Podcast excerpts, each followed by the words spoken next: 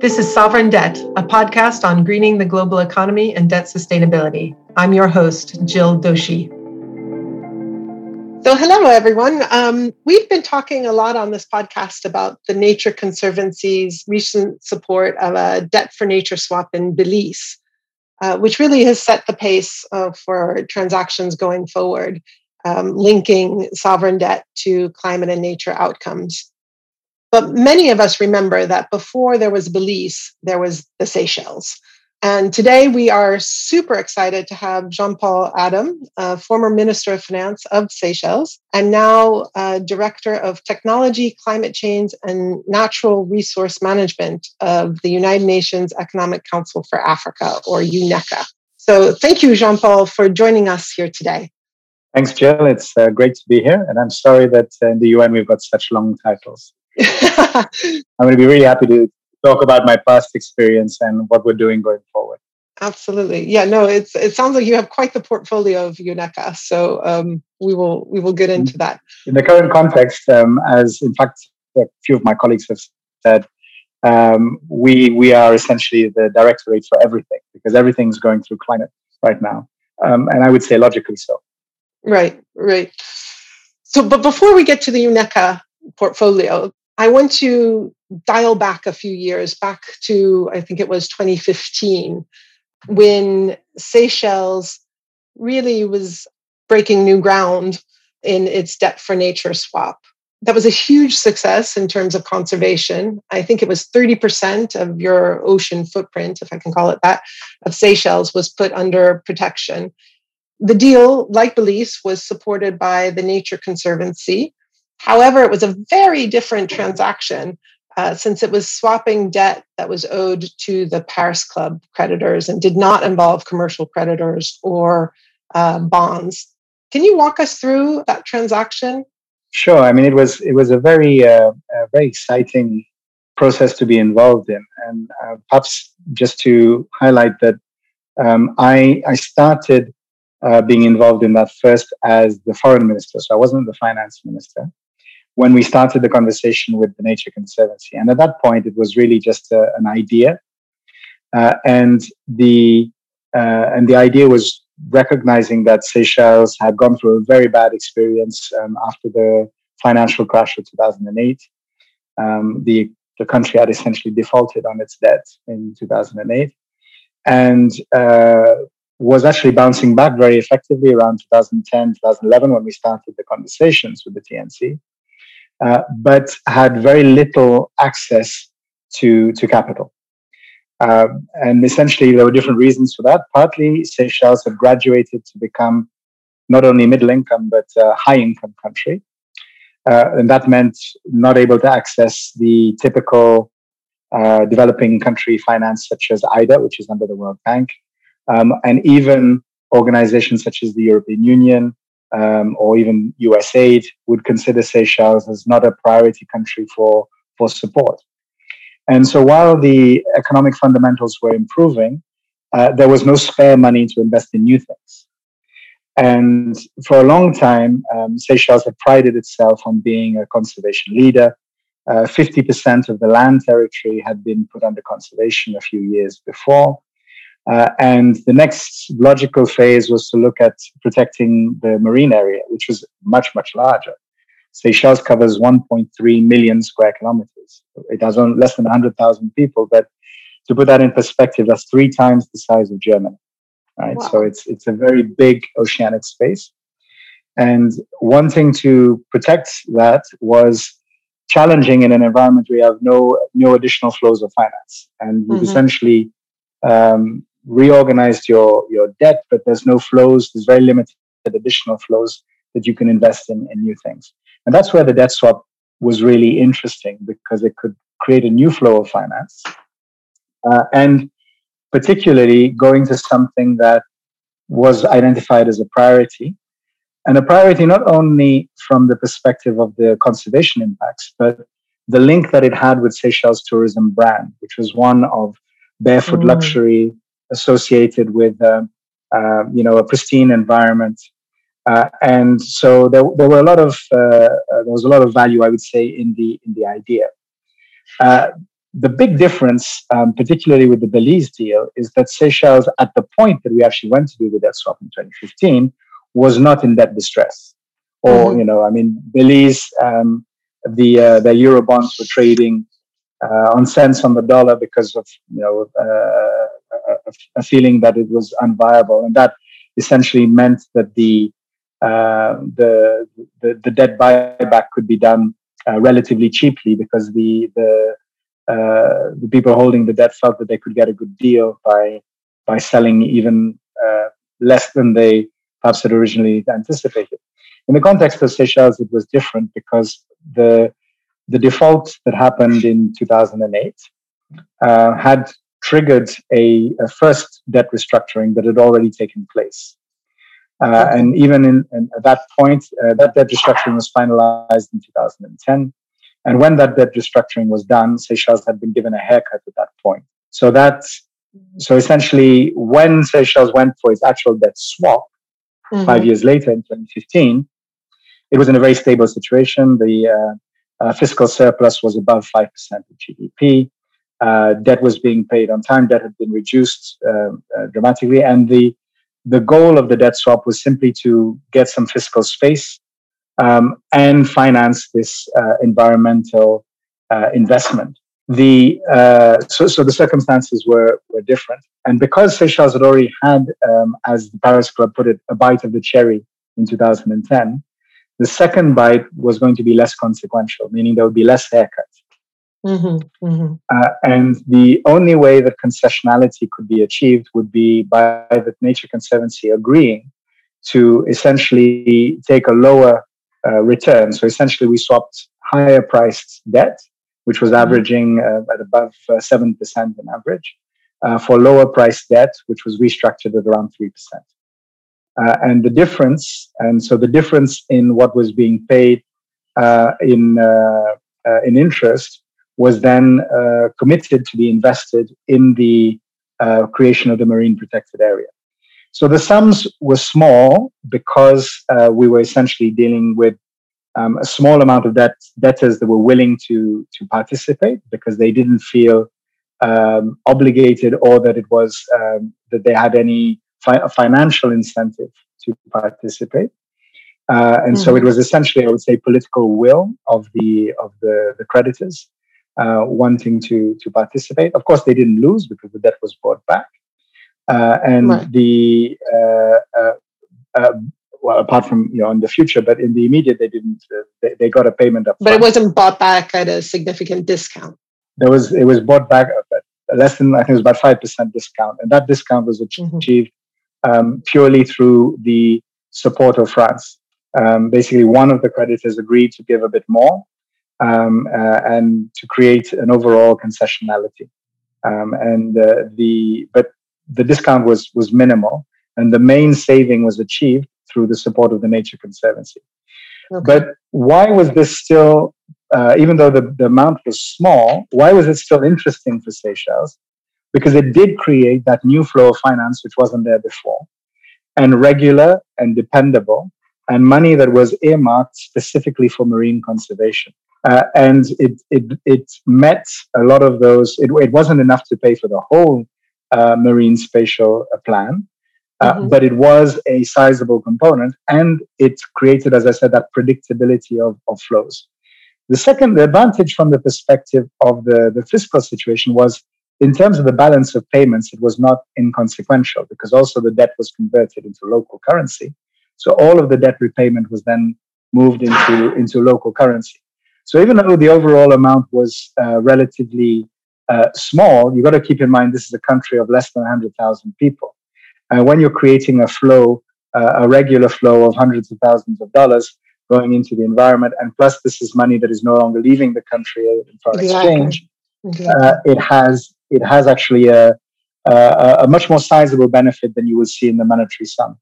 So, uh, but I think the, the main the main big thing that it uh, it changed was creating that flow of predictable finance into uh, marine conservation, which just wasn't there before.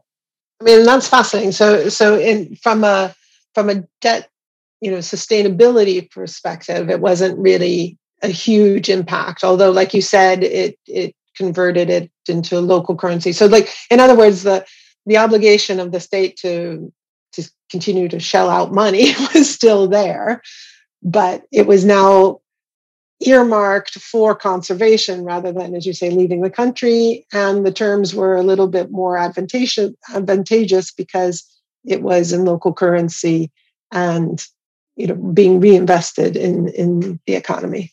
That's right.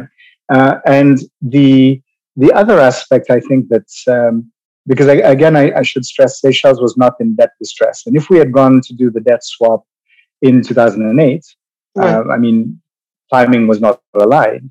Um, we would have probably been able to to do you know probably close to 400 million uh, dollars worth or so because that was what we restructured in 2010.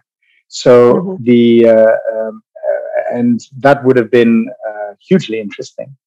Um, right. The the reality was that we weren't ready at that point. That we hadn't had the conversations with the Nature Conservancy, uh, and the uh, um, the the the other aspect, which um, is I think very important to uh, uh, to to keep in mind, is that we we had always wanted uh, to generate these funds going into uh, marine conservation. So it was it was something that was uh, planned, and then it was a question of trying to find how to finance it. And what we eventually got in terms of the flow of funds was only a portion of what we needed, but it created a momentum. So, for example, the debt swap was a direct precursor to then eventually issuing a blue bond. Mm-hmm. Uh, Interesting. It, uh, it reasserted uh, Seychelles um, both conservation bona fides, but also it um, it it made a, it created awareness of Seychelles as well in the market, and people were involved in that uh, sustainable finance space. Uh, it made people sit up and they saw, oh, this has happened. That's interesting. And we'd immediately, when we concluded the debt swap, we'd started the conversation with the World Bank uh, about a blue bond, mm-hmm. and uh, the the interest was uh, was I would say uh, you know continuous from that. And we also attracted um, uh, benefactors, uh, philan- other philanthropists that were also interested interested in supporting the, the, the process. And the, uh, the whole uh, process that was associated with the creation of the marine protected area, which has been done now, it's, it's, it's in place. It's a marine protected area of, of uh, over 400,000 square kilometers. Uh, it's the second largest in the Indian Ocean. I think it's in the top five largest in the world. Uh, so it's it's a very big uh, marine protected area, and there's a flow of resources which is you know for 20 years uh, mm-hmm. locked in, uh, supporting that process. Even if it's not 100% of the budget for that mm-hmm. marine uh, that marine protected area, Uh, it's a anchor finance which has, I would say, acted as a magnet to bring in other financing. And I think that's a really important point because sometimes people criticize the Seychelles deal by saying, oh, it was so small. And like you said, there wasn't a very big discount or it didn't have a yeah. big impact on, on the debt picture of Seychelles. But from a conservation perspective, it was enormous. And like you said, creating that momentum and creating a whole kind of governance around conservation and creating a narrative for future mm. you know investors and and other transactions it was important. And I, and I fully understand that that criticism because I think a lot of the people are looking at this deal primarily from the from the financials, uh, and I would say the real uh, goal is to look at it from the perspective of what we wanted to achieve in the first place, mm-hmm. and what we wanted to achieve was uh, a marine protected area, uh, and then there's the question of whether you do it um, whether you try to, and then there's different ways that you can try and finance it. Some countries try to finance it through a tax on airline tickets and so on. Because we're a tourism destination, that really wasn't wasn't viable. Um, we we knew that we'd have a lot of challenges in terms of of implementing something like that. Um, and the the goal was uh, to create a marine protected area and to create a flow of income that would make that uh, possible, and that and that's been uh, achieved. So I think we've got to go back to what what um, I think if you're doing a, a, a debt swap purely for the, the, fiscal reasons, and there are very good fiscal reasons, and certainly in Seychelles, the balance of payments advantage was not uh, inconsequential. Right. Uh, it was, you know, it was it was actually very meaningful because it's a small country, and mm-hmm. change in flows of just a few hundred thousand dollars um, actually has has impact. Mm-hmm. Uh, so the, um, the, the, the fiscal benefits and the balance of payments benefits were were certainly uh, part of it, but the main goal uh, it all started with the goal of marine conservation, and from that perspective, um, I think it would always be great great if we had if we were able to do for for more money. Mm-hmm. But ultimately, Seychelles had already done a debt restructuring. So a lot of the fiscal, uh, typical fiscal arguments, and for example, what Belize was able to do, uh, Seychelles was not able to bring to the table. Uh, and uh, the uh, but what I think is is positive as well is that debt swaps, therefore, are not only for those who are in debt distress, and I think that's very important going forward, because exactly. there are some that I know of that are interested in the debt swap, but they're worried about what perception this brings to the market. Mm-hmm. And what we saw in the Seychelles case, um, that less than six months after the debt swap, we were actually upgraded in terms of uh, the uh, uh, in terms of the rating agency. It was Fitch that did the rating at that time, and mm-hmm. they they actually gave Seychelles an upgrade, not purely on the basis of the debt swap, because it was a small uh, transaction, but they did recognize that balance of payment issues were one of the the biggest risks for the country because of the lack of diversification. And therefore, any advantage that you gained on the balance of payments was was was very was meaningful, uh, was very important and meaningful. Yes, interesting. So, I mean, I, I think you've you've highlighted some very important reasons why we need to continue to look at the Seychelles deal and look at for for these precedents and see how we can replicate it in in other places for either countries that are in debt distress or or or otherwise like you say and that kind of leads me to my next question because you and I collaborated on a recent publication that was uh, a how-to guide for sovereign debt managers of um, how to link financial transactions for, for sovereigns to climate and nature outcomes. And we tried to distill somewhat based on your experience, but try to distill this very complicated process into what we came down to as seven clear steps. And we don't have to go into each step, but I would like to kind of pick your brain and, and ask you to give some advice to those debt managers who are thinking of such transactions and like you said where do you begin and how do you how do you start this what are the first steps for countries like you say whether they're in debt distress or otherwise that are thinking this might be a really good way as, as you say of to kind of meet our conservation goals and and address kind of climate and nature challenges as well as perhaps helping the debt picture I, I, I always, uh, and I've spoken to quite a few people about this, obviously. Um, I think it's always good to start not with not with the debt question, but the question of what you as a country want to do. What's mm-hmm. the missing link? What's what's the what's the achievement that you that you want to achieve, and where is there a gap in terms of funding uh, that you really feel uh, you need to to address, and that's difficult to meet in terms of your current fiscal uh, situation. And there are a lot of countries that face these issues. So there are even countries that are technically um, relatively well off, but what they find in terms of their fiscal revenues, they're all locked in. Uh, portions are locked into pensions. Um, listen, large civil services, teachers, army, police, you name it, right? Uh, a lot of the time, revenues may even be growing, but they're locked into expenses that are very difficult to change in terms of budgets. Um, and, I, and, most finance ministers know that your first challenge is that you need to uh, match what's coming in with what you're spending. And then, and sometimes you do have to, to cut spending. And when you have to cut spending, it's very, very hard, uh, particularly if it's programs that have existed for years and years. And often, if it, and if it involves layoffs, and it's very, very complicated. And usually, the environment and conservation is low down in terms of the list of priorities for new finance. And this is why I think uh, conservation type projects are particularly well suited for debt swaps, but they are not exclusively. We're, we're currently also working uh, with, with Jordan that potentially want to do one on water, for example. Mm-hmm. And I mm-hmm. think that makes a lot of sense uh, as well. But I do think the first thing, the first guidance always is start with what you want and what, what you feel is currently missing and, and what you would like to fund. And then I I think the other key uh, uh, messages from the debt swap, uh, uh from the, the paper that we uh, shared and the guide that we've shared is you really want to structure yourself nationally. You want to make sure that there is appropriate buy-in from all the all the partners. You you you need um, ministers of finance, ministers of environment, and and in many cases other ministries as well to be to be on board.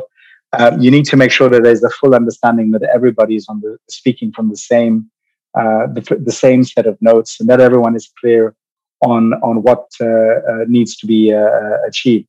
And it's once you've got all of that in place, uh, identifying what are the indicators, what are the, the marks of success for your transaction.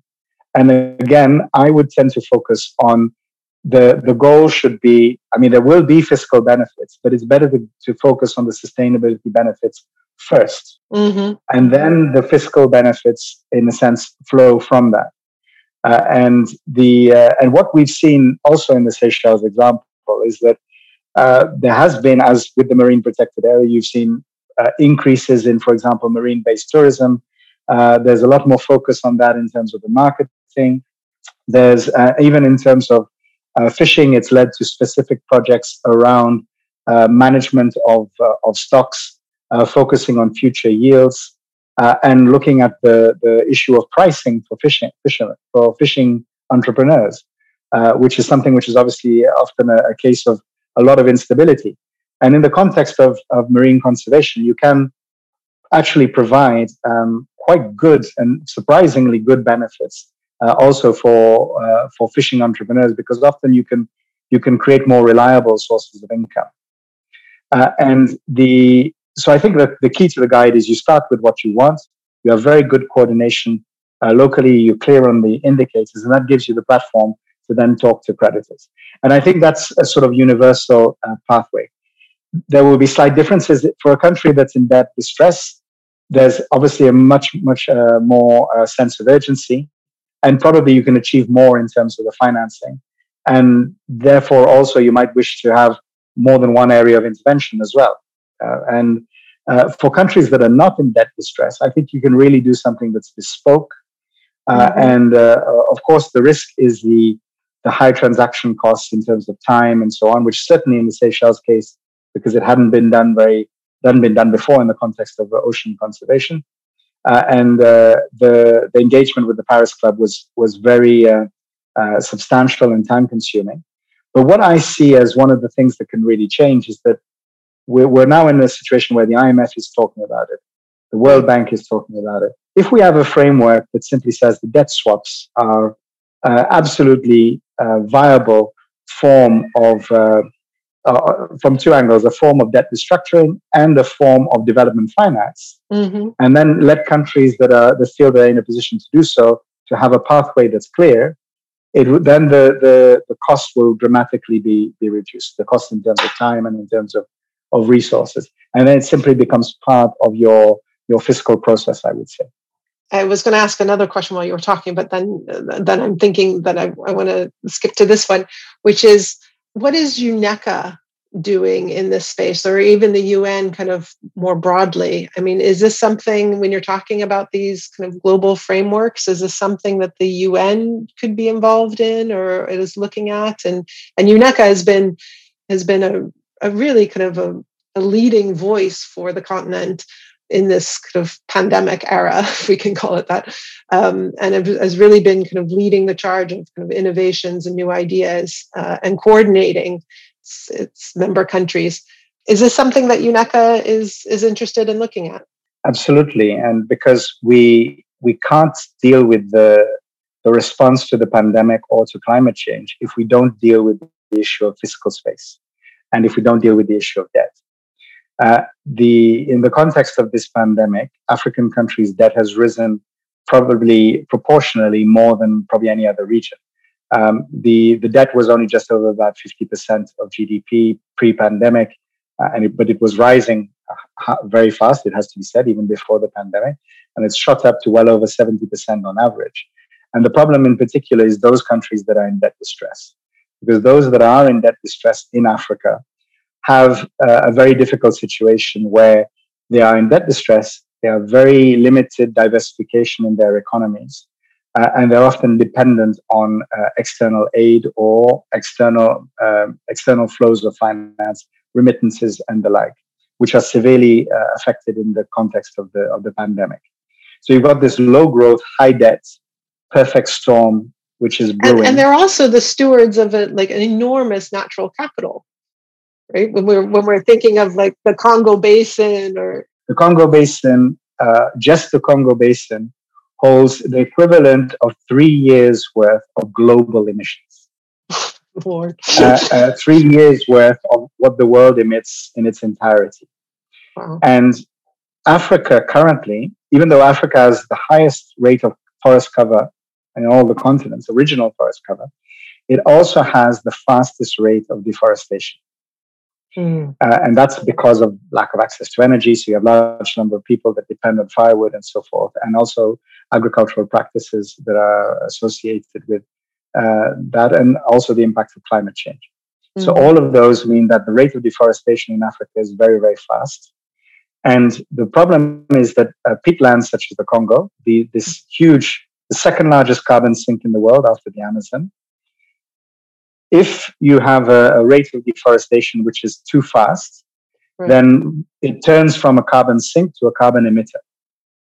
And all of that carbon that is stored starts to become emit, it, it starts to be emitted. And then you actually have an acceleration of climate change, which is even worse. So the the the urgency of having nature-based solutions that are financed in Africa is is actually very very important. And the good news as well is that when done right, and I would cite the Seychelles example, it creates jobs, it creates livelihoods. Um, it's linked to um, uh, other opportunities um, for sustainable finance that will uh, that that that are, are linked to that. Uh, well, because it's also based into the local communities, right? And you're creating jobs, exactly. and there's exactly. a huge social. I mean, we're talking about climate and nature, but what I think we have to be careful and make sure that we constantly highlight is the human element in all of this too. Is that once we address the conservation, we're addressing indigenous people, we're in uh, local communities uh, as you were talking about the entrepreneurs of fishing or, or the farmers, you know, it's really a, a social impact as well. Exactly. And the there's a lot of um, uh, opportunities to create um, employment and livelihood opportunities around uh, these high biodiversity areas. Uh, you can do climate smart agriculture in buffer areas around um, pristine forests. Uh, and there are some good examples actually being done in Africa, but which need to be upscaled. And this is the mm-hmm. precisely this kind of activity. And you've got you've got examples um, in countries like Senegal where they're replanting mangroves. They're already doing this, even without with a very very limited financing. Uh, and when you replant mangroves, you get a double benefit. You create protection against uh, erosion from mm-hmm. from the sea, but you also create habitats for fish reproduction. Uh, and so you you directly link to future yields um, for for fishing uh, communities in those areas. So there's a lot of uh, there's a virtuous circle that is that can be very easily built uh, by investing in these areas. The big problem African countries have is the flow of resources into these areas, exactly. which currently is very limited. Quite often, it's dependent on NGOs essentially uh, mm-hmm. that often are, are uh, that have very limited funds, uh, and the resources are not predictable. So you may have mangrove planting that happens for a season, uh, but then those resources dry up, and then uh, it's difficult to sustain it in the in the longer term. Uh, and that's one of the big advantages of the Seychelles debt swap. You've got certain resources allocated, guaranteed for 20 years mm-hmm. Uh, into this uh, whole process. Uh, the same with Belize. By doing this arrangement, they've locked in resources to fund one of the areas which initially does not look for for some uh, economists you might say well this is not contributing to gdp but actually it's one of the biggest contributors to gdp and you know natural capital accounting shows that so the um, I, I, think really that uh, so, so, to go back to what UNECA is doing sorry i went a little bit on a tangent um, we are actively supporting a few countries in west africa that are interested um, we're working with cabo verde uh, that are actually in quite an advanced uh, position in terms of discussing a debt swap with their creditors.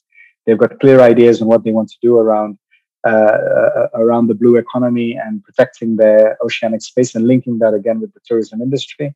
Um, we're working with Senegal. That are so. Uh, if we go back to Cabo Verde, they are precisely in a situation where they have high debt, over 100% of G- debt to GDP ratio, and again they are they are middle income uh, and struggling to get additional finance. And the Prime Minister of, of, Cabo Verde put it extremely well in Glasgow, where he said, uh, "We can't borrow anymore because we've reached the ceiling in terms of borrowing."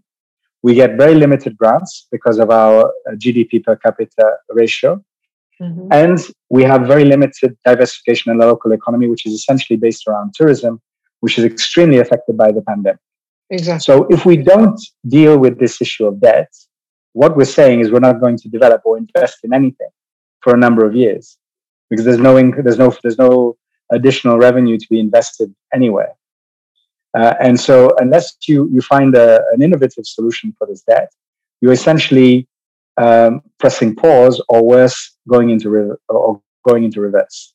Mm-hmm. Uh, and I think that's that's a number of countries in Africa faced with this dilemma, and this is why quite a few countries at COP26 spoke about it. And UNECA, we want to help them specifically, uh, work with them in terms of how they might um, uh, create the, the offer in terms of a, a debt swap vis-a-vis their, their creditors. A few countries that mentioned this in the past, to Ghana, Namibia, as examples. Uh, and uh, we, we look forward to be able to working with them uh, around uh, how they could potentially uh, do a debt swap. I think what we really need as well is a clear signal from the multilateral development finance institutions to say that this is on the table. It's not necessarily something that's right for every country, but it is a solution which I would say takes some countries out of out of this development limbo. So you've got countries like Cabo Verde, they were doing well before the pandemic. They they are highly vulnerable because of the lack of diversification. So they don't have a million flow, uh, flows of income, mm-hmm. but they were essentially bankable before this. Right. Then, but, the, the, but with a high debt. And you, by doing this, you can actually, even by creating a little bit of space, um, you know, even uh, 25%, let's say, a reduction in, in debt, you can create a huge impact in terms of where those flows of investment can go, particularly linking it with, uh, with the tourism sector, uh, investing in conservation, but with, with uh, ramifications and impacts across the tourism sector. No, absolutely, and I and I think we do need that leadership from the global institutions, whether it's the UN, World Bank, IMF, etc. Um, of just really um, providing also uh, capacity building and support, and and hopefully also helping the sponsors of these um, transactions to go forward. So I, I am conscious of our time, but I want to give you the last word. Um, is there anything else that you want to warn debt managers about? Any pitfalls that you experienced that you would say, you know, kind of here's a here's a red flag, you know, beware of this, or any other last words of wisdom for either debt managers in Africa or even more broadly, any country that is feeling vulnerable to to climate change? I think when you start with a clear idea of what you want to achieve, um, and you're clear on where you want to invest, then that helps the process. Most of the conversations we had around the debt swap were about conservation. Mm-hmm. And, and, that's something that even the most hardened banker uh, struggles to come up with arguments to say no to. Uh, and so the narrative around what you want to do, if it's about investing in conservation, it's if, if it's about investing in access to water, um, access to affordable healthcare, these are narratives which which ultimately will drive the success. If it's well designed in terms of what you're trying to achieve, then uh, you then also have the options to, to look at the different ways. So, uh, for some countries, if you're not in debt distress, you might have the opportunity to issue a sustainability bond, uh, a green bond, a blue bond. Um, you may not wish to do it through uh, through uh, a debt operation, uh, and certainly in the conversations we're having um, with African countries, uh, there are some countries that are saying, well, this could be a way to be our first transaction in, in, in uh, the sovereigns market. And I think that makes a lot of sense. So I think the uh, the main advice I would give is to to really focus on where are the gaps in terms of where you want to invest, what are the multiplier effects that this brings into your economy, and that then logically allows you to identify your performance indicators. And then I would say the fiscal benefits flow almost automatically from there, and you you get a number of benefits. You get uh, you get in many in many cases you might be able to get this uh, big debt reduction, as was the case of Belize, and in all scenarios, if done well, you get a huge balance of payments boost. So start with what you want. Start with what makes the difference. Awesome. Thank you so much, Jean Paul. I really appreciate you taking the time, and I look forward to working with you on implementing some of these deals. Let's let's get to work. Absolutely, Joe. Thank you for listening. We'll be off for the next two weeks to celebrate the holidays, but we'll be back in the new year with more episodes. If you enjoyed this episode, leave us a review and subscribe to the show wherever you get your podcasts. Happy holidays!